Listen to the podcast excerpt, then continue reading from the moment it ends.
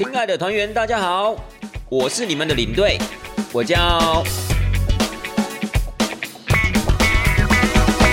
Hello，各位亲爱的听众朋友们，大家好，欢迎收听带团这档事儿，我是领队。今天带团实录的单元啊，要跟大家介绍的这团呢是三天两夜的花莲之旅。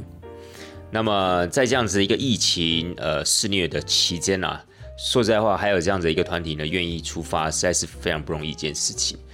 呃，相信各位听众朋友们，如果有 follow 领队，我之前大概前两集吧，好像有跟大家分享到一团带团实录的节目，有特别的提到，呃，那一团是银行的招待团，那他们是搭乘了两台就是宾士的保姆车出游，然后是到台南三天两夜。那么那一团的话，坦白讲。嗯，因为是搭乘小车的关系，所以可能那些贵宾呢，在出门的时候相对比较没有这么的担心跟紧张啦。因为毕竟是坐小车嘛，然后你看一台车才坐到六到七个人而已，所以事实上我相信那样子的一个心情呢是不太一样的。那今天这一团呢，真的就很突出、很特别咯。为什么？因为你看，在现在现在就是动辄八九万人这样的一个感染感染人数的这样子的一个期间，他们还愿意搭乘大游览车，而且他们是呼朋引伴的这样子，大家一起出去玩。他们并不是啊被招待，或者说啊可能是公司办的员工旅游，要是错过这一次，还真的不知道什么时候可以再出去了。不是，他们其实是弹性应该是非常高的这样子的一个选择一个族群，但他们还是继续的选择在这样的一个期间出去，所以。其心可疑啊，各位，这种不是真的是其心可疑吗？可能很多的一些听众朋友呢，比较带有阴谋论的那种心态的话，可能想说啊，这些搞不好就是想怎么样？你知道有保那个所谓的防疫险的，对不对？如果刚好出去玩啊，又可以顺便染疫的话，搞不好呢，连那个什么团费啊都补回来了。但是各位啊，这真的是阴谋呃阴谋论中的阴谋论了。我们实在也不应该这样去揣摩人家的一个心境啊。那事实上，其实这一次带完这个三天两夜的花莲团回来，我个人是觉得非常非常舒服，因为这一团的贵宾们呢，给人家的感觉啊，我觉得很不一样。那其实呢，呃，该怎么说呢？我们先讲一下他们的一个组成的一个性质好了。他们是三天两夜的花莲之旅，那组成性质呢，它很特别。他们其实，我后来呃从旁的了解才发现，原来啊，呃会有这样的一团，这一团大概是多少人呢？这团一共是二十七位。那为什么会有这么多人呢？原因就是因为他们一开始是有四到五位好朋友，他们是在学所谓的肚皮舞的同学们。我就是可能，比如说，呃，平常下班啊，就可能会去一些才艺教室、舞蹈教室去学舞那样子的一个情况，所以他们因呃就有四五个好朋友，就是因为去学这个肚皮舞啊，而在这个教室里面认识了。认识了之后呢，大家开始觉得哎，非常的投缘啊，所以常常可能会出来吃饭，甚至呢，有时候如果呃有这样的一个机会的话，甚至还可以一起出游。那早些时候听他们说，他们一起出游的情况是，大家开着车就这样出去玩了。那原本是几个女生哦，可能出来吃吃饭之类的，但是后来开始就会找自己的另外一半。那听说他们在认识的当时，另外一半还是一个男朋友这样的一个情况。现在呢，大概八九年之后，已经慢慢变成是老公了，甚至还有自己的孩子了。那我觉得最最最不容易的就是你，大家可能会认为说啊，那这样四五个好朋友带着自己的另外一半哦，了不起还加上自己的孩子，怎么凑也凑不到将近三十个人呢，对不对？原来就是因为他们还带上了自己的家人，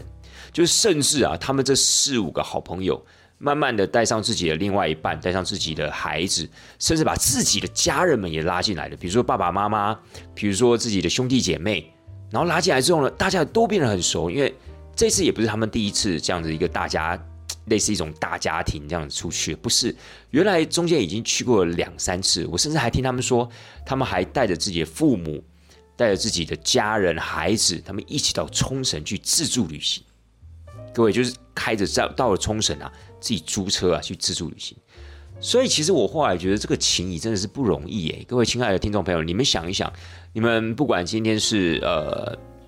经由朋友朋友介绍，也认识一些可能很投缘的好朋友。好了，如果是您真的在呃有去上一些，比如说才艺班啊，不管是学学学舞蹈也好啊，学音乐也好啊，anyway，反正现在社会上有很多的那种所谓的才艺班嘛，就是给成人上的那种才艺班。那你们因缘机会之下认识的这些好朋友，甚至是一些好同事，你们有没有可能会把自己的的爸爸妈妈也拉进来，因为其实我刚刚本来想家人，家人其实不难，因为有时候自己可能自己的先生，有自己的孩子，有时候本来就可能出游的时候，我们这样自己一个家庭出去很正常嘛。但是扪心自问，您会带上自己的爸妈吗？就是你跟这个朋友很好，于是呢，你就跟他说：“哎，下一次出去，我们把自己的爸妈也带出去吧。”各位，我觉得这是很特别的一件事。对我来讲，我其实我扪心自问，我自己是不会。为什么？因为我觉得有爸妈在场的情况之下，其实我觉得有时候玩的并不是这么放得开了哦。比如说，有时候可能想跟朋友啊喝一下、小酌一下，或闹一下之类的。甚至有时候我们在谈话过程中，搞不好都有很多语助词，对不对？就是可能平常在家里不太可能跟爸爸妈妈讲话，带有很多语助词嘛，对不对？那 OK，所以爸爸妈妈出去了，然后看到你跟朋友那样子，不知道哎，我觉得挺不自然的，所以。我觉得蛮佩服他们，就是会有这样的一个发想，而且他们还把它诉诸实现，甚至还带着自己的爸妈出到国外。因为其实在我身边有很多朋友带自己的爸妈出国的时候。有时候啊，就是很开心的心情出去，但回来的时候总是会，呃，可能会闹一些口角啊，可能或者是说啊，觉得很麻烦，可能下次就不太会有这样的一个想法，就觉得啊，带自己父母亲，感觉好像一些价值观啊、理念上面可能会有一些隔阂，沟通起来会有一些问题。就是我自己身边的朋友啊，常常会有这样子的一个心得分享，所以我就觉得哇哦，真的是大开了我的眼界了。而且各位你要知道，他们这一次二十七个人。四个好朋友，我们刚刚说四五个好朋友就要出来嘛，也就带了四对的父母亲呢，很不容易诶。其实我觉得真的是是是蛮，就是爸爸妈妈也前提要配合诶，孩子有这样的心，对不对？但是可能比如说哦，anyway，比如说像我想要邀我爸妈，哎，爸妈，我们去跟我们的朋友一起出去玩吧。搞不好我爸妈还会觉得啊，不用啊，你们去玩就好了，我们去又不认识啊，哎，我们都什么年纪了，跟你们年轻人有什么好玩在一起，对不对？所以我就觉得。这个是很不容易一个团啦，所以啊，那个时候我我我当我这样子从旁呃旁敲侧击之下知道他们这样的一个性质之后，我真的呃说实在打从心里觉得不容易。然后当然我也很乐见他们这样的情况，乐见他们的彼此感情这么好，其实是很我觉得很棒的。但是我觉得那种感觉不到会去羡慕他们，但是我会觉得很很替他们开心，就是。他们可以有这样子的一个感情，而且把它这样子做一个连接，我觉得是很好的一件事情。好了，亲爱的大家，因为这一团它本身的组成的成分就很特别，所以我在节目的一开始花了一点点的时间呢，去把我的感觉跟各位听众朋友们做一个分享。也或许啊，搞不好各位听众朋友们，你们也可以试着这样子去做。就比如说，如果今天你们爸妈也是活泼的，然后你也真的有几个，比如说哈闺蜜啊、拜把的兄弟等等的。我觉得是不是哎，也可以用这样的一个方式，把自己的家人啊，不仅仅是自己的另外一半或是孩子，也把自己的呃父母亲甚至手足哎带到你这样子的一个朋友圈里面。我觉得不是一件很容易的事情，但也不是一件不能去试着做的事情，所以我才在这个地方啊跟大家花一点点时间去做这样的一个分享。好了，亲爱的大家，那这一团呢，其实他们原本应该是要三十一个人哇！各位亲爱的听众朋友们，你想想看，在这个疫情肆虐的时间，三十一个人坐着游览车出去，中间竟然没有任何一个人想要取消。但是各位，你们一定听到了一个 bug，对不对？你们可能会说：“哎，不对，领队，你刚刚说二十七个人，怎么现在变三十一个人？你你你，这是不是讲错了？”其实没有，各位，他们原本是三十一个，后来变成二十七个，所以实际出发是二十七个。但为什么我要强调这个数字呢？我要跟大家讲说，为什么这四个坏没去？因为他们确诊，所以他们不去。什么意思？他们并不是不敢去而取消哦。各位，其实，在五月份有很多团都是因为不敢去而取消，或者 我们也不能讲说不敢去啊，就觉得这个时候不应该出去玩哦。可能经过了诸多的考量啊。家人的一个苦劝啊，等等，就觉得啊，算了，好了，那我就取消吧，就这段时间忍忍吧。那该收的取消费我就付吧，没有关系。可是各位，他们并不是，这四个人不是，这四个人是逼不得已的。为什么？因为被隔离了。其中一个染疫，那你说染疫的话，那些家人当然你可能就是间接也要自主管理啊，所以他们当然也不可能就是冒着这样的一个风险啊，再上到游览车，再跟大家出去玩，然后可能会有感染给其他人这样的一个风险，对不对？所以他们是因为这样的原因不去嘞，我就觉得哇塞，他们真的是带着钢盔往前冲了，你们知道吗？就是完完全全没有任何人因为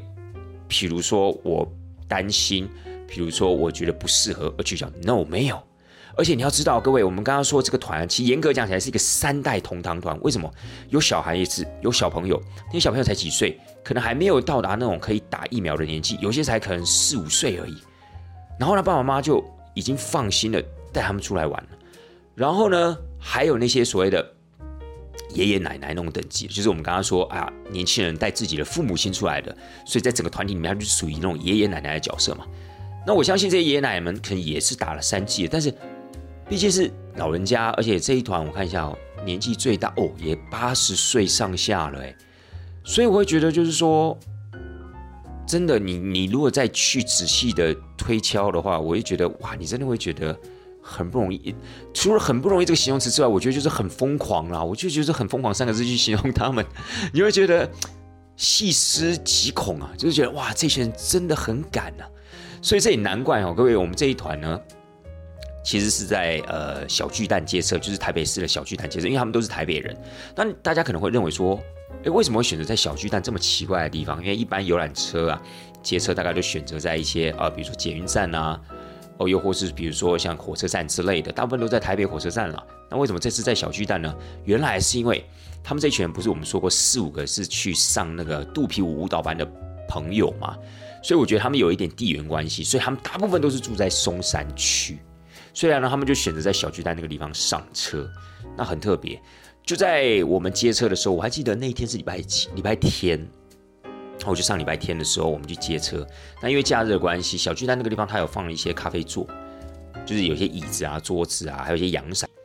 好，我们在那边接车的时候，我就发现呢，因为礼拜天早上可能有些人去散步啊，还是怎么样之类，遛狗啊。其实，在那个咖啡座那个地方，也有坐了一些人，然后有些人在喝咖啡等等。他就看着我们这一团，我觉得那些人呢，第一个想法就是说：哇，这个时候还有人敢坐游览车出去玩，真的，他们的那个眼神充分的就是要表达这样的一个想法，从他眼神就可以直接看得出来。然后第二个想法就说：哇，这群人还带着小孩子，还带了老人家，哇，他们还真敢呢。现在最危险的就是这些小孩子跟老人家，他们还这样子带着。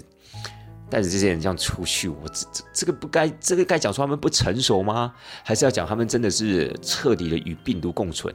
各位从他们的眼神，你大概眼神跟表情啦，你大概就可以推敲出来他们的一些想法。当然，我觉得这些团员应该是没有特别的注意到这一幕的，因为他们大概很多的朋友一起过来的时候就相见欢嘛，因为感觉他们大概有一段时间没有聚在一起了。因为可能呃，比如说疫疫情的关系，就没有常常的聚在一起吃饭啊，又或者说可能这样子旅游的这样子机会就变少了。所以当这些朋友们刚开始聚在一起在小巨蛋集合的时候，他们就是相见欢嘛，大家就寒暄啊，孩子长那么大了啊，爸爸妈妈你们好什么之类的，就跟互相的家人打个招呼。但是因为领队我一开始谁都不认识啊，所以我就在默默在旁边看他们啊，然后我当然就注意一下周边的那些行人嘛，所以我觉得。内幕还挺有趣的啦，就是从那些路人的眼神中，你会觉得，嗯，你们想的其实跟我差想的差不多，我也是这样想的。OK，司机大哥都还是这样想的，亲爱的大家。好了，各位好了，那这样风尘仆仆二十七个人集合好之后呢，我们就上车出发了。我还记得我们是九点四十出发，各位这哦，我们还没有讲这一趟的行程，对不对？这趟行程其实蛮简单的，因为他其实他们这整个大家族，我们就姑且称之为他们叫一个大家庭好了，因为我觉得他们的感情也真的好的像是一个大家族一起出去玩那样的感觉。那他们这一次的行程的一个诉求就是希望可以悠闲一点。那他们这次三天两夜住在都是同一个饭店，这次的饭店呢是住在泰鲁阁精英。哎，我觉得这次也蛮不错，就是因为领队我啊还没有去住过泰鲁格精英，可是我身边的很多朋友有住过泰鲁格精英呢，其实都赋予很高的评价，所以也让我自己觉得很好奇，所以这次可以跟着这群客人一起去体验呢，我觉得是也蛮期待的。那他们除了住这两天的泰鲁格精，因为他们住泰鲁格精英的关系，所以他们。其实把大部分的时间都留给泰鲁格精英了，所以行程相对的比较简单。就第一天呢，大概吃过午饭之后，下午去一个朋友开的店，他们呃可能去那边吃个下午茶，吃个冰品，然后就进台鲁个精英。然后第二天呢，呃一直待到中午，中午出来之后，我们到三月村，诶，我觉得也很棒。因为三月春的话，我相信呃，如果有在 follow 领队我节目的听众朋友们，应该知道我第一集在做带团实录，也就是带团实录的第一集啦。其实我就在讲圆规台风对我们团体的影响。那那次的影响呢，也导致我们没有办法去三月村，因为前往三月村的路啊坍塌的关系。所以那天我记得我们还是在瑞穗天河，就是在瑞穗的饭店，有些叫天河饭店的，多待一个晚上。所以那个时候只能讲说跟三月村有缘无分。所以这一次呢，有机会虽然说没有住在三月村，但是有机会去三月村吃饭，那当然也就有机会去看一下三月村的全貌了。因为我很多的一些领队的朋友带完三月村之后呢，同样也是赋予很高的评价，就觉得那个地方非常贴近大自然。非常的悠闲，然后那样子的一个感觉，非常有原住民的气息，也是令我非常非常的向往。那这次总算有机会啊，去一睹它的庐山真面目，所以我也是觉得非常的开心这样子。所以呢，他们就等于说就去三月村吃个午餐。那三月村旁边就有一个三月吊桥，现在呃，在今年的五月份呢，它已经改名叫部落湾吊桥了。所以他们就在吃完饭之后去部落湾吊桥走一走，然后又回饭店了。那你看，就是这么的轻松。然后第三天呢，他们就会去到支罗部落，去到支罗部落的稻田餐桌去吃一个午餐，然后下午做 DIY 的手作。那么同样也是在第一集的带团实录里面，领队我有稍微的跟大家介绍一下这个我非常非常喜欢的部落，就是这个所谓的支罗部落。然后它这样的一个稻田餐桌。那么，呃，带团实录的第一集里面，就是刚好提到这个圆规台风对我们整个行程造成的非常。重大的影响，虽然我我其实很想用非常重大的灾情来形容那一次的带团过程，但是我觉得好像也没有没有到需要用到这么这么沉重的两个字吧，就是产生了很大的影响，所以导致我们那一次的呃稻田餐桌，我们其实也不是在稻田里面用，我们是在他们的活动中心，呃，不能讲说活动中心，他们的集会场所了，就是那个大铁棚下面，好我们原住民部落里面有很多那种所谓的。半开放那样的空间，通常他们都会篮球场上面搭一个所谓的铁棚子嘛，我们就在那个下面啊，就是吃晚餐这个样子，就取代了在稻田里面吃晚餐这样子的一个机会。所以呢，这次也刚好可以呃稍微的弥补一下上次那一团的一个遗憾，好不好？所以这是三天两夜的一个行程，大概是这个样子。所以我们现在就要继续的讲下去喽，我们第一天的一个行程喽。所以呢，我们从呃小巨蛋集合之后，然后呢，我们就我还记得我们出发的时候是九点四十五分，我们抵达呃达基利部落屋，因为我们第一餐是在达基利部落屋，就在那个花莲的崇德，是十呃是一点钟，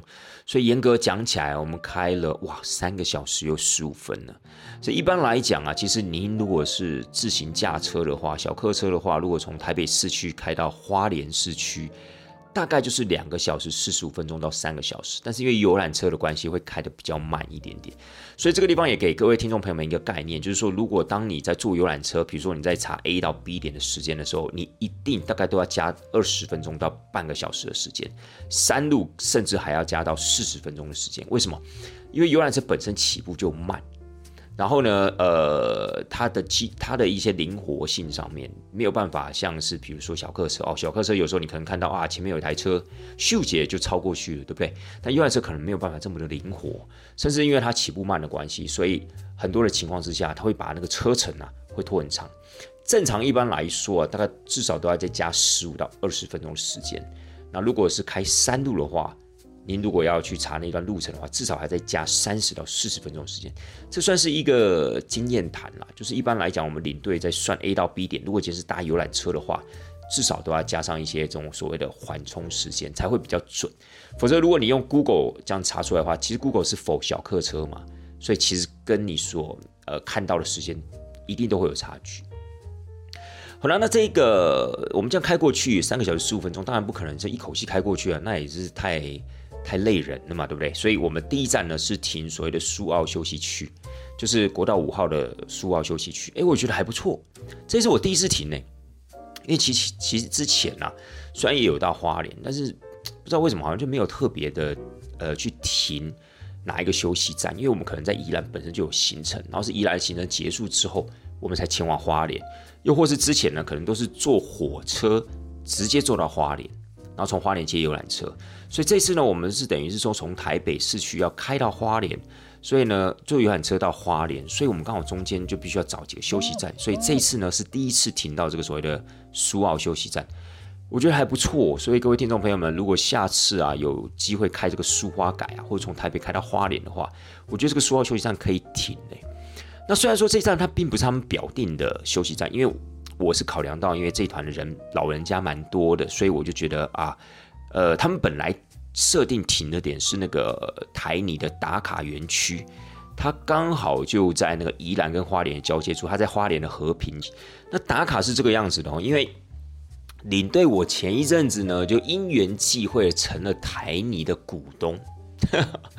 听起来好像很了不起，但也没什么了不起啊，就是买了几张股票这样子嘛，然后就成了台泥的股东。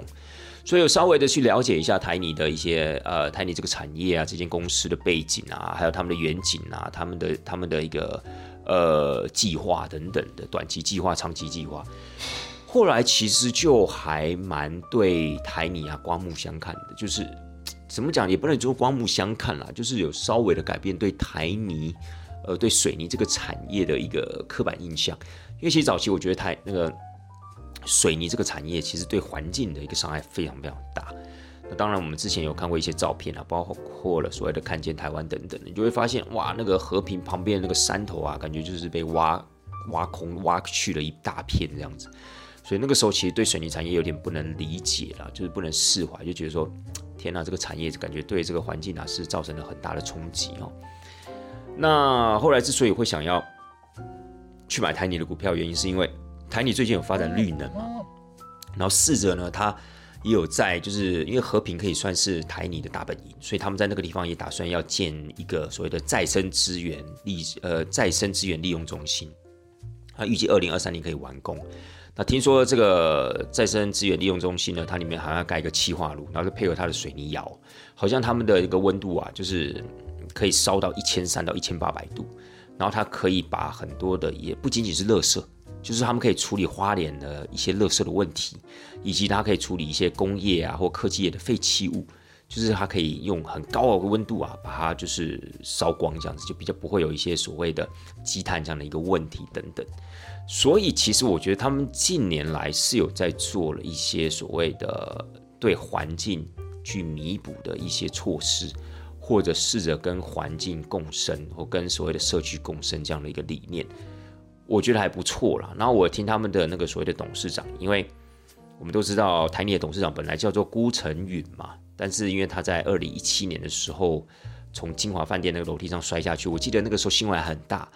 然后就换成了，因为他摔下去之后可能就是伤到脑，然后就不幸离世。就换了他的妹婿，叫做张安平的这位呃人士呢，就当了所谓的台泥的董事长。那他其实他有提到一句话，其实我觉得是蛮能认同的。他说水泥其实就是必要之恶，因为他说他其实之前啊有问过，就是因为他之前有呃发表过演讲，他在演讲的时候就问大家，觉得现代这样子二十二世纪啊最重要的是什么东西？大家可能说啊科技业啊手机啊，或什么什么产业，因为他是问说最重要的产业是什么？结果张安平先生呢，他就说是水泥。他说呢，不管你今天是要发展哪一个科技，好，不管是半导体也好，不管是绿能也好，不管今天是所谓的呃手机业也手机产业也好，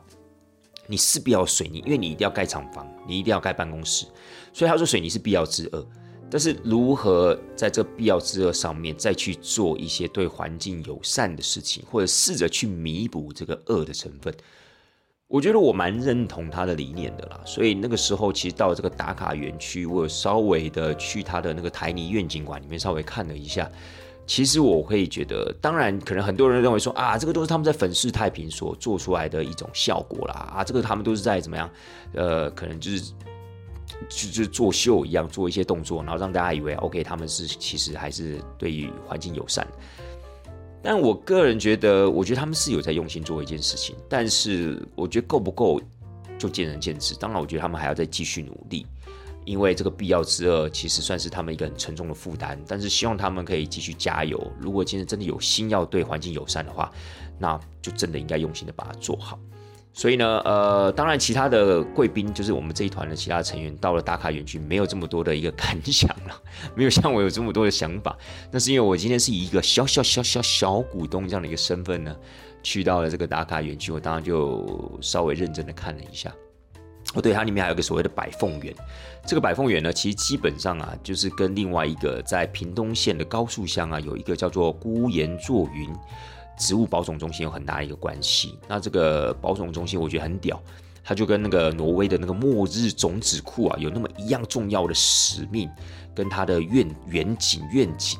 所以呃，这个部分我就不多说，因为毕竟我们今天不是在介绍台泥，对不对？我们今天是介绍行程。各位如果有兴趣的话，可以去查一下这个在高树乡的孤岩座云植物保种中心。那我相信，如果您对这种末日话题啊，或对这种环境保育有兴趣的话，我相信你应该会对这个地方啊是很好奇的，可以去查一下，好吧？好了，各位，那呃，到了达基利部落屋，其实就呃。已经差不多就是快一点钟的时间。那达基利部落屋呢？之前在领队我的节目里面，应该有跟大家提过这间所谓的原住民料理了。那它是泰鲁格族所经营的一个部落屋，里面有一些原住民活动的体验，然后里面也有这种原住民的料理，泰鲁格族的料理。那这个地方我就不再多说了。吃完之后呢，呃，这团本来啊，呃，领队我是想说给他们安排在泰鲁格的燕子口或者是九曲洞，可以杀杀时间。但是后来他们这些人就刚好，其中有一个伙伴，他刚好有朋友啊，在七星潭附近开了一间，应该怎么说叫网红冰店？对，应该可以这样讲，因为它里面有一些冰品，当然有些饮品了。那所以后来我们就决定，就是吃完饭之后就直接到七星潭那个地方呢，然后就去拜访那位朋友。啊，午餐之后呢，本来就想说，呃，领队就想说带他们去那个九曲洞啊，或燕子口那边走走了。但是后来呢，因为他们这个团体里面有一个伙伴，刚好认识有朋友在那个七星潭那个地方开了一家冰店，呃，有点类似那种网红冰店一样。那他就想说，那就干脆带着大家一起去拜访他，然后顺便在那个地方啊，可以吃个简易的冰品下午茶那样的一个概念。所以呢，后来吃完饭之后呢，我们就驱车到了七星潭。那其实从崇德到七星潭，大概开车啊也要，如果是游览车了哈，如果是游览车，大概也要半个小时，将近四十分钟的这样的一个时间。那那家店呢，其实就是在那个七星潭的彩鱼博物馆旁边，叫做海秘，海洋的海，秘密的秘。呃，我刚走进那间餐，呃，那间冰品店的时候，我就觉得蛮特别的，因为它风格啊很。它的风格很不一样，它的风格给我感觉好像有点去到长滩岛那种店里面的感觉。我相信各位听众朋友们，你们如果去过长滩岛的话，长滩岛其实有一区它有很多人异国料理嘛，然后有卖冰的啊，卖什么喝的等等的，我觉得很有那种所谓的长滩岛那种那种风情呢。所以我觉得还蛮特别。它里面的店家简，它里面的布置啦，简简单单的，非常的非常，我我觉得就是呃有点北欧风的那样的一个感觉。所以呢，然后他放的那个音乐又非常的慵懒，然后我觉得那样的一个气息其实还不错，真的有一点点类似在那种海岛度假的一个感觉。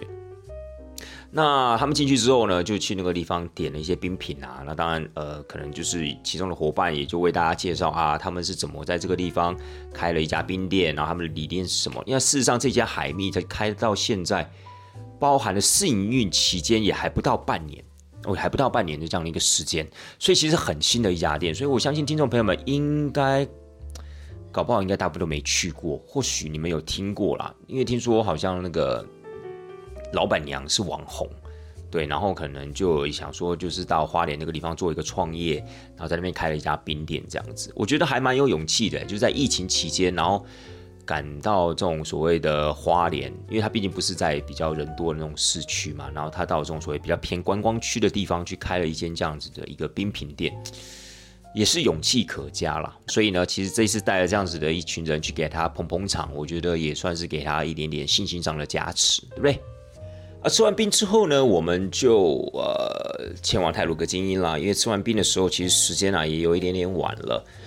那快到泰鲁格精英的时候，因为你对我没有去过泰鲁格精英，那车上的大部分的贵宾也都没有，所以那个时候我还记得车子快开到天祥的时候，其实那个时候我就已经在眼观四面，耳听八方了。为什么？因为我当然要稍微的知道是不是已经到泰鲁格精英了。那我还记得车子开到天祥的时候啊，我就其实快要已经看到了泰鲁格精英，但是我不知道那是泰鲁格精英，我我竟然以为那个是可能是天祥的青年活动中心。各位亲爱的听众朋友，因为领队我也没有到那个地方去，可能以前有，但是可能时间太久的关系，我对那个地方已经完全没有印象了。那之前呢，也没有住过泰鲁格精英，当然也就不会住在它的附近的其他的一饭店，因为它其他的饭店大概就只有三月村。那在天祥那个地方的话，呃，如果比较高级的饭店只有泰鲁格精英嘛，也没有其他的饭店可以选择。所以其实呢，我领队我也没有到过那个区块。然后呢，我还记得车子已经开到了泰鲁格精英的前面的时候。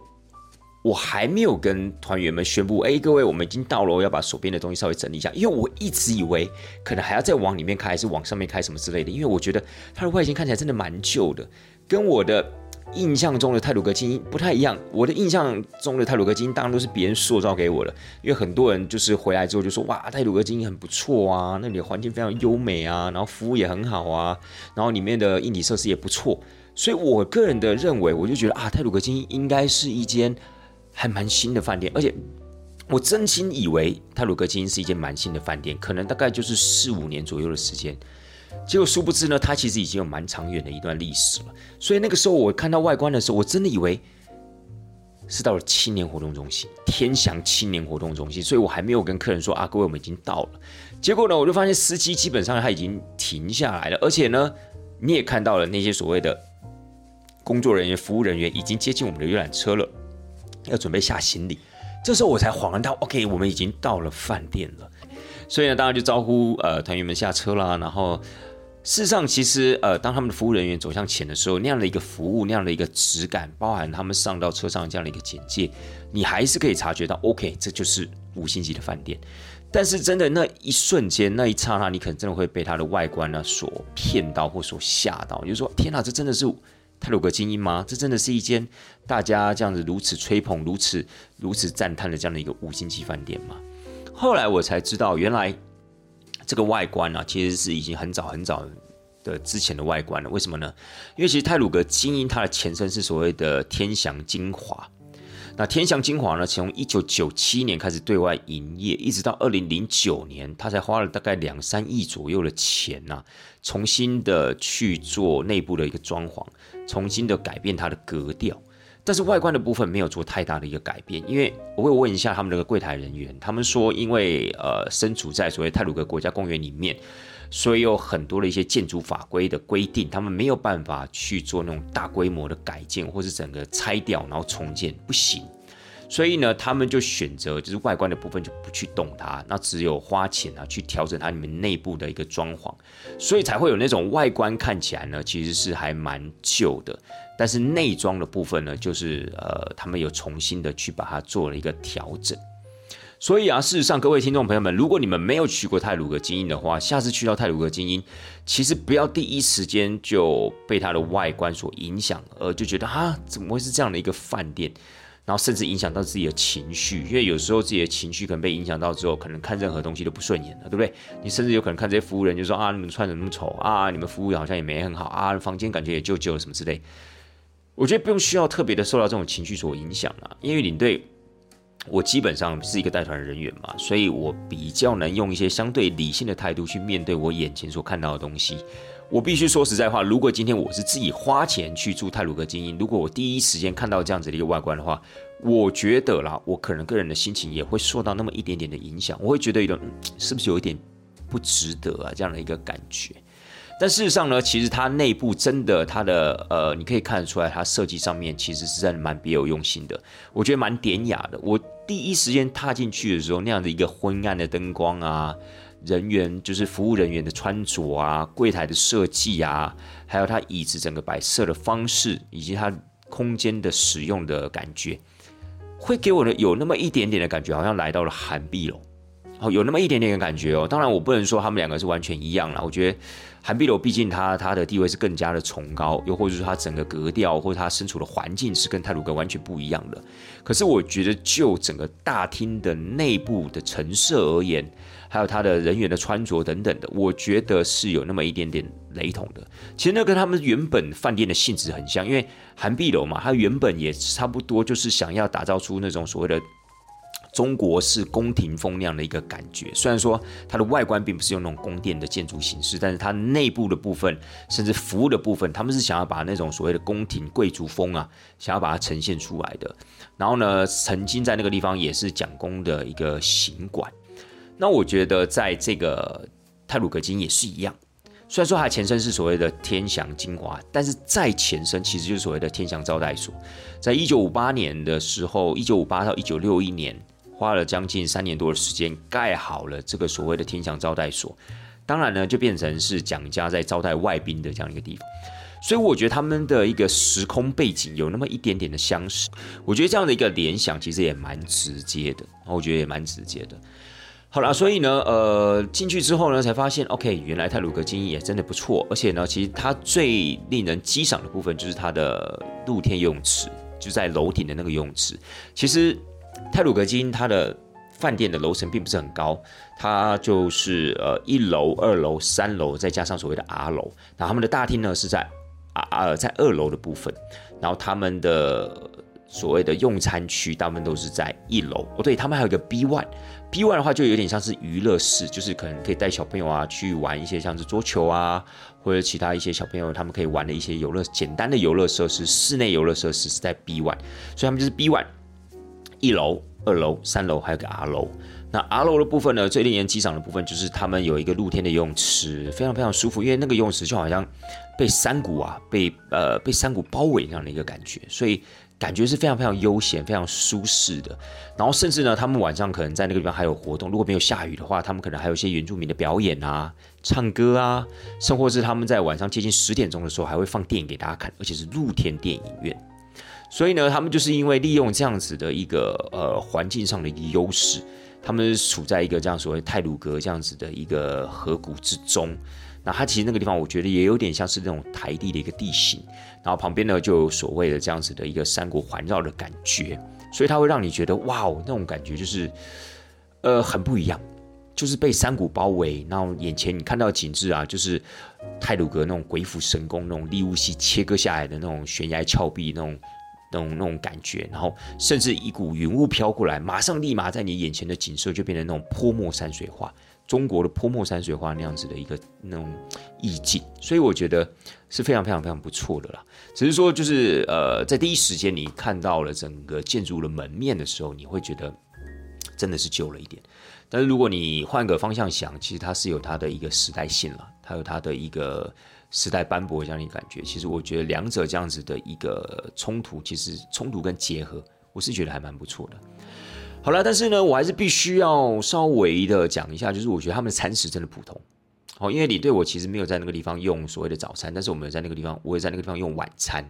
那它晚餐的话，我觉得在自助餐的部分的话，这真的是稍微的普通了一点了。我觉得没有到达他那样的一个水准。哦，就是以精英饭店这样的一个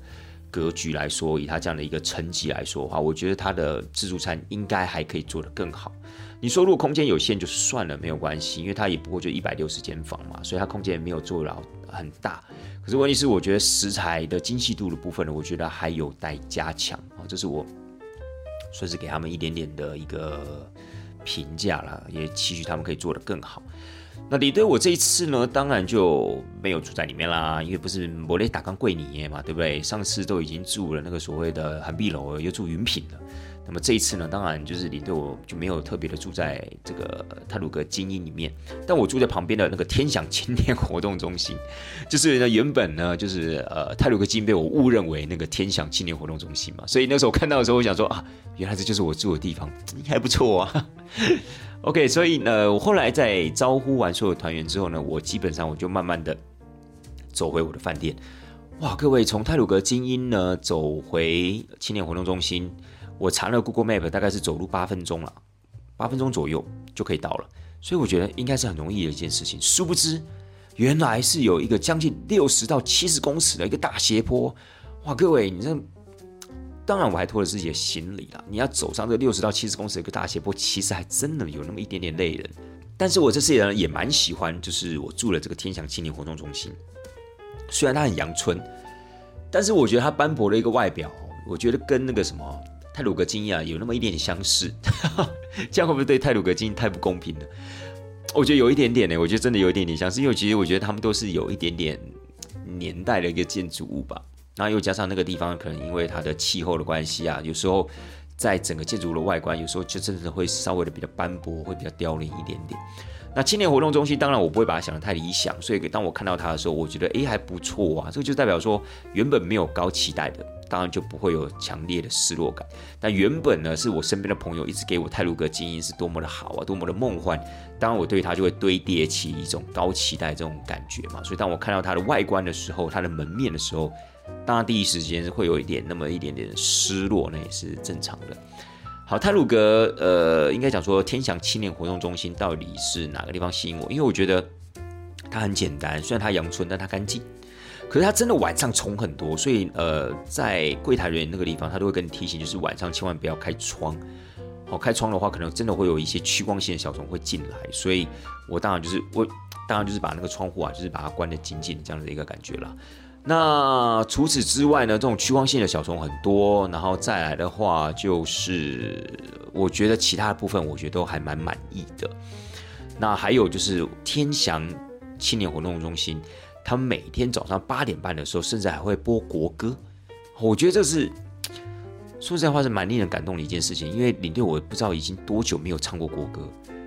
不要讲说唱国歌，多久没有听到国歌。所以我觉得那样子的一个听到那种国歌那种感觉，看到他们在升起那样的一个场景的时候，我真的觉得哎，还蛮感动的，就觉得还可以去坚持这样子的一个传统，我觉得是蛮不容易的，也也蛮谢谢他们继续这样的一个坚持啊，就是让我们知道说，OK，这是国歌，对，搞不好现在很多人年轻人，搞不好现在很多小朋友，应该我不知道哎，还有什么机会可以听到国歌吗？可能我离开学习是那种。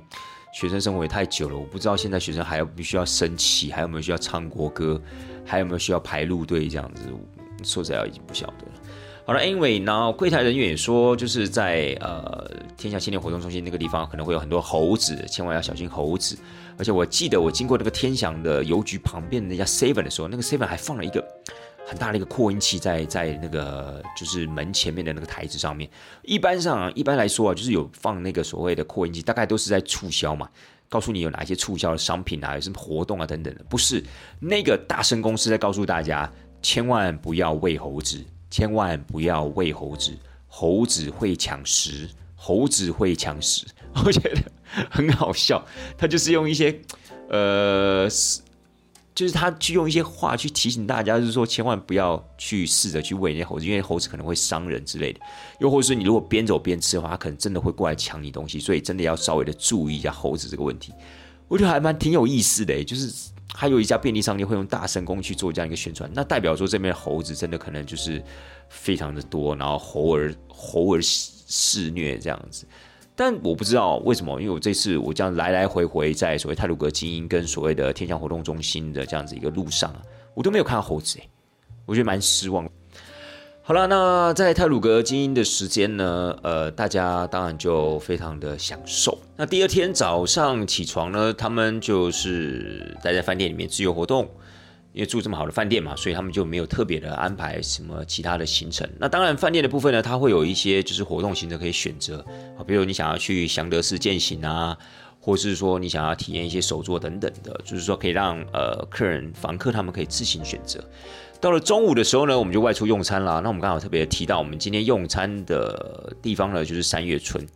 那三月村呢，领队我上次呢因缘机会之下没有去，因为台风的关系，因为路坍塌的关系，我就没有去。但是这次有机会去到那个地方呢，刚好是去那个地方用午餐，所以当然也有这样一个机会可以看到整个三月村的全貌。那团员们这次也是觉得，哎，三月村真的是一个蛮特别的地方的。虽然说论其高级的程度来讲，当然没有办法跟泰鲁格进行比，但我觉得他是走另外一条路线啊，他就是走那种所谓的纯粹大自然的路线，就是，呃，我觉得他更。更直接、更了当的跟所谓的大自然结合在一起，就是比泰鲁格精英还要更直接。因为你光想一点，就是说，比如说你从泰鲁格晚上啦，从泰鲁格精英走出来的时候，可能还会有一些些许的光害。可是呢，如果你住在三月村的话，从小木屋里面走出来的话，那感觉就是完完全全没有任何的光害。所以我觉得那个感觉还是有差的。然后再来的话，就是说，在整个三月村的部分呢，它都是所谓的小木屋。它小木屋呢是采环绕式的方式建制的。然后在中心点的部分都是大草坪，所以它主要有两个区块，那一个区块比较小，另外一个区块呢比较大。那整个三月村呢，也不过就是三十七间房而已，所以相对的说，它的一个住房的客人就更加的简单。然后呢，当然也就相对不会有饭店这么多房客这样的，比如说打扰也好啊，或是可能呃吃饭的时候要排队啊等等这样的一个情况。所以相对在三月村呢，我觉得就是比较简单，然后比较纯粹那样的一个感觉。就是如果您今天本身是一个很喜欢大自然的人，你想要享受一个纯粹大自然的环境，我个人觉得三月城是会比泰鲁阁经营还要来得到位了。但如果你今天觉得说啊，在跟大自然结合的同时，你还是希望可以受到很好的服务，还是可以吃到很精致的美食，又或者说你还是想要就是一些啊饭店的享受一些饭店的设施跟活动的话，那那当然泰鲁阁经营是你的呃唯一的选择了。那三月村的午餐结束之后呢，我们就前往了所谓的三月吊桥。那么从今年的五月份开始啊，它已经改名了，叫做部落湾吊桥。所以以下呢，我们就会用部落湾吊桥来形容它。那部落湾吊桥其实它必须要用预定的方式，它不是那种就是你到那个地方哦，说啊我就停个车就去走一下吧那种不行。它每天都有限定所谓的开放的人数，然后呢，它大概就是两个礼拜之前呢要去做一个预定，所以要去所谓的部落湾吊桥的话。去部落湾吊桥的话，一定要先做好预约的动作，好吗？那部落湾吊桥是这个样子哦。部落湾吊桥其实它已经算是我们现在眼前看到应该是第四代了，就是我们现在去看到是第四代的桥。那前面第一代跟第二代的桥呢，都已经不存在，都只剩下一些桥墩的位置。那么据当地的工作人员的描述呢，其实第三代跟第四代是在同样一个区域。只是第三代呢来不及做桥啊，基本上日本就投降了，我们就光复了嘛。所以呢，我们一直到了二零一六年的时候呢，才在呃就是相同的位置，第三代桥墩的位置啊，去盖了我们现在看到的这座桥，也是属于第四代的布罗湾吊桥。那这个吊桥呢，一直到了二零二零年的时候才对外开放。哦，所以其实也算是在泰鲁阁一个算蛮新的一个景点。我相信各位听众朋友们，搞不好有人听说过，甚至搞不好有人去过了。那只是我个人认为，就是说这个布罗湾吊桥呢，我觉得对它的桥是很高，没错。如果今天你是呃光看这个桥的震撼性的话，我是觉得它其实蛮震撼的。因为第一，它很长，一百九十六公尺，距离河谷的部分有将近一百五十二公尺的纵深。然后呢，其实呃在桥身的部分呢，大概是二点五公尺。可是它虽然是吊桥，但它还蛮稳的，而且呢，它的整体的一个感觉呢，其实还不错。但是如果你今天是以欣赏整个泰鲁阁鬼斧神工这样子，利乌西切割这样的一个地形地貌的话，我个人认为你站在三月呃布洛湾吊桥上面是没有办法体会到那种感觉的。没错，你是可以看到那些所谓的河谷，你是可以看到那种重谷，甚至你可以往所谓的利乌西的下游可以看过去。可是我觉得。因为它是属于比较前段的部分，所以呢，我个人认为就是说，如果真的要欣赏泰鲁阁这样子的一个景色的话，应该差不多是从燕子口九曲洞那个地方开始。所以我个人认为，部落湾吊桥那个地方看到的，并不是整个泰鲁阁最精华的部分。所以，亲爱的听众朋友们，如果你们今天上到了部落湾吊桥，认为可以看到更震撼，或是更加呃，怎么讲，就是更远的这样的一个。更完整这样的一个泰鲁阁景色的话，我觉得您可能会失望了。但是如果你纯粹只是欣赏这座桥给你的感觉，或者你站在桥上面那种呃腾空的那种感觉，然后那种整个往下面河谷看下去的那种所谓的临场感的话，我个人认为它还是非常非常有价值，非常值得去走一遭的，好不好？这是我个人对呃三呃部落湾吊桥的一个感觉吧。怎么一直讲叫它三月吊桥？对啊，就可能因为之前得到的资讯都是三月吊桥嘛，就是他在今年的五月才改名，所以有时候就是有点改不过来啊，这样子。好，那后来呢，到了行程的第三天，因为我们就是布罗安吊桥结束之后，我们就回饭店嘛，所以第二天的行程也就这样结束了。到了第三天之后呢，我们今天就一个行程，也就是去所谓的。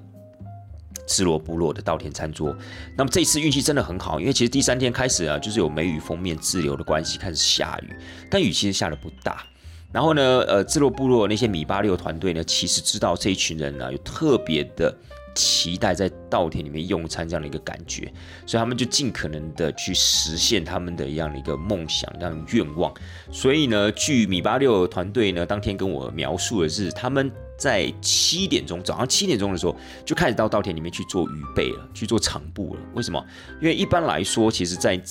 其实，在上，其实，在这样的一个天气之下，应该不应该在那个地方去做。午餐了，就可能真的就应该改到所谓的半开放的这样的一个空间里面。但是因为他们的团队认为说啊，这是五月份的第一团。各位为什么是五月份的第一团？因为前面都被 can 光了，就被 cancel 掉了，所以这是他们第一团。所以他们也想说啊，既然是既然五月份只有这一团，那就好好把它做好吧。那就是客人如果他们有什么呃想法，就尽可能去满足他们。所以呢，他们就特意的去把它安排在稻田里面。然后去把它预备的做了尽量的一个完完善一点这样子，所以这次我也替这群的团员们感到开心，因为他们有机会可以在稻田里面用餐。否则，如果是平常的一个情况的话，他们很有可能就被调整到所谓的半开放空间，就是他们的部落的集合空间里面去用餐。那当然就是感觉就会差很多。那我也觉得这一次其实也是真的很幸运啦。我们到了现场的时候，其实只有下一点点毛毛雨，甚至在我们开始用餐的时候。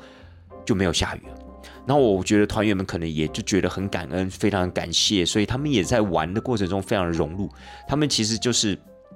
什么叫玩呢？就是他们可以跟现场的那些所谓的舞者，阿美族的那些舞者啊，可以一起跳舞啊，然后他们一起开玩笑啊，甚至。因为这样子的一个稻田餐桌，其实他们都有一个梗嘛，他们就是会帮现场就是那个该月的寿星庆生，他们都一起去唱原住民的那个生日快乐歌，就叫祝你快乐生，祝你快乐生出来，生出来这个世界上。所以呢，我是觉得就是呃还蛮好玩的，就是他们会跟着一起唱歌这样子。所以呢，整个活过呃，应该讲说整个活动的过程啊是非常非常的愉悦的啦。但是呢，应该怎么说？其实第三天的行程有那么一点点抵累到。各位亲爱的大家，你们知道吗？从泰鲁格精英开车到所谓的芝罗部落哦，也就是瑞穗那个地方，我们竟然开了将近三个小时。我们九点半开车，十二点四十五分才到那个地方。哦，这样严格讲起来是三个小时又十五分钟了。为什么会开那么久呢？因为中间我们停了一个 seven，那个 seven 实在是有够瞎的。因为那个 seven 呢，本来有三间厕所，但是我们去的时候就坏了两间，只剩下一间开放。但我个人揣摩，他是应该不想开另外两间给我们使用，因为一开了就要洗嘛，就要清扫嘛，等等。所以他们就是只有开一间。然后各位那个 seven 呢，蛮恐怖的哦。那个 seven 在哪里？我要跟大家报告一下，那个 seven 其实就在我们要转，好像在台十一饼上要转进云山水之前有一间 seven。那间 seven 呢，其实恐怖的不在于说它只有一间厕所而已，那间 seven 恐怖是它有很多的小黑纹。各位，我就在那个地方了，我大概被我算了一下，我身上的包包痕迹啊，就是被咬的包包嘛，被钉出来的包包，我觉得大概有三十个，就在。大概只有三分钟左右的时间哦，因为三分钟之后呢，我就受不了了，我就喷所有的防蚊液，因为太夸张。那个小黑蚊，那是一瞬间，就是你可能只是一个，因为那时候我刚好在讲电话，我在讲电话的过程中，刚好就是手就固定在那个姿势嘛，然后就会发现呢，大概有七八只小黑蚊就停在你讲电话那只手上面，不夸张，真的是我见过最多的一次的那种小黑蚊，就是整个脚啊也是小黑蚊，手啊都是小黑蚊。所以呢，在那一瞬间，大概就三分钟左右的时间，咬了三十几个包，真的非常非常夸张。所以呢，这是很可怕。我所以建议大家，如果真的到了那个那个地方，应该算是受风，对，那个地方应该算受风。所以到了受风一带啊，尤其到那些 seven 的时候，请各位千万要注意，小黑蚊非常非常的可怕。尤其现在这个季节，好不好？从五月开始，可能到九月，我觉得这种所谓的春夏夏天的季节，是小黑蚊特别严重的一个情况。那那个时候，我有请问那个。芝罗部落的那些原住民们，我跟他说：“哇，哎，你们那个，你知道云山水连 seven 吗？那个小黑蚊多到爆炸！哎，他们说啊，那个地方很正常，为什么？因为那个地方用农药用的太凶了，所以小黑蚊的天敌就是那些蜻蜓呐，也都被扑灭掉了，所以小黑蚊变得没有天敌，所以它就开始一直不断的繁殖，不断的繁殖，所以就造成这样子一个小黑蚊肆虐的情况。然后他就跟我说：，你不觉得在我们芝罗部落这个地方没有什么小黑蚊咬你吗？我就说：，哎，对，真的没有，有看到蚊子。他没有看到什么小黑蚊，他说：“对，因为我们这个地方其实就是注重那种所谓的自然农法，所以我们没有所谓的那种喷洒所谓的很多的农药，所以基本上你在这个地方，你还可以看到蜻蜓在飞。那事实上，其实那天我们在进行活动，我们在稻田里面用餐的时候，其实我就有看到很多蜻蜓在飞了。所以真的是这样子诶，因为有些这些蜻蜓在飞，蜻蜓要不要觅食嘛？可它就把这些蚊子啊、小黑蚊给吃掉。所以有时候这种，哎呀，我也不知道该怎么说。你说叫那些农夫就完全不要用农药吗？感觉好像对他们来讲也不是很好的一种方式。但农药用的太多，又会造成这种生态上的失衡。所以我觉得，啊，两难了。好了，各位在做手作的时候呢，因为这团已经有底累到的关系，所以实在是呃没有办法让团员们做的非常非常尽兴。我还记得我们那时候手作是做两个，一个叫做彩绘米，另外一个叫做所谓情人带。我们彩绘米做完的时候，因为我们那一天是要搭下午的火车嘛，搭四点半左右的火车。我还记得那个所谓的彩绘米做完的时候，已经是三点三点半。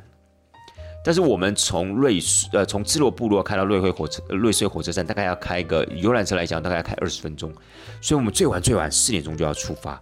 我还记得那个时候，齐人泰真的来不及做，只好要求现场那些示范老师们一起帮忙做。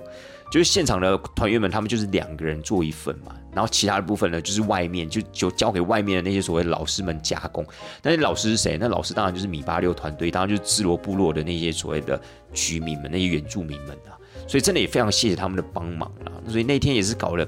最后最后有那么一点点狼狈。就是我还记得我们上车的时候已经是四点的，呃三点五十五分，然后我们是四点二十几分的车，所以其实时间上真的有点紧了。因为各位你看，我们坐上游览车要到呃瑞穗火车站，其实游览车开的稍微比较慢一点点。所以呢，我觉得这一团呢，真稍微美中不足的部分呢，就是真的到最后啊，这行程啊，有那么一点点的着急，所以呢，显得那个过程有那么一点点的狼狈。虽然说是在台湾啦，如果真的火车搭不到，好像也应该会有一些解决的方法，但是当然就是会很麻烦嘛。所以，但是后来还好啦，就是我们也都顺利的抵达瑞穗火车站，然后大家也算还是蛮从容的走上月台，搭上火车，踏上回台北的路，这样子。好了，亲爱的大家，这大概就是这一次的整个行程的一个过程。那我觉得非常的有趣。之前本来是有去应该要去过的地方，但是因为上次台风的干扰没有去。那这次一次补齐，所以我觉得很满足。然后又加上这次的团员们都非常好相处，又看到他们之间的情谊啊，带着自己的爸爸妈妈啊，带自己的家庭这样出来玩，我觉得非常非常不容易。而且呢，他们人又很客气。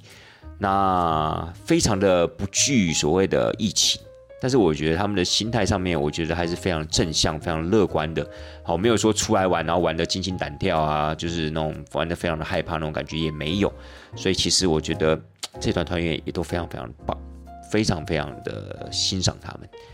好了，亲爱的大家，这一次的行程呢，也希望大家会有兴趣。那里面提到的一些点呢，跟饭店啊，在疫情缓和之后呢，如果还没有去过的听众朋友们，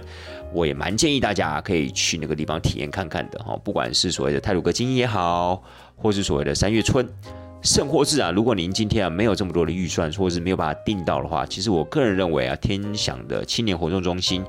也是一个很不错的选择啦，因为我个人还是觉得泰鲁阁那边的景色啊，跟它的环境啊，实在是非常非常的美。那说实在话，泰鲁阁这个地方有没有可能因为一场极端气候的台风啊，或是大雨啊，就造成那个地方的路路面坍崩等等的？那有没有可能这样一坍崩，可能又是停个十几年了，也是有可能啊。像南横就是这个样子啊，南横就是因为当时的莫拉克。呃，台风八八风灾造成它这样一断就断了十三年，对不对？直到今年五月一号才开始开通。所以其实那个时候在走泰鲁格的时候，我心中有一个想法，就是说啊，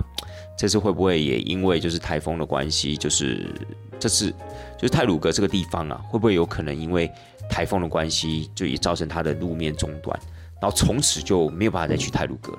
那我个人觉得将会是非常非常非常可惜的一件事情。所以真的希望听众朋友们，如果之后真的有时间，其实泰鲁阁，但是我也往另外一个角色角度来想啊，其实我觉得泰鲁阁有那么一点点的危险，因为大家也都知道嘛，泰鲁阁其实有蛮多的一些所谓的落实的现象，那其实这些落实都还蛮危险的。所以呢，真的呃，希望大家下次去泰鲁阁的时候，还是要特别的留意注意。那也希望大家可以平平安安的去欣赏那边的美景。说实在话，那边的美景啊，真的可以算是我在台湾见过最震撼、最漂亮的那种大自然的美景，真的是没有之一。哦，我觉得是唯一这样子。好了，亲爱的大家，那今天的节目就差不多要到这边告一段落喽。希望大家会喜欢今天的节目内容。咱们下礼拜四见了，拜拜。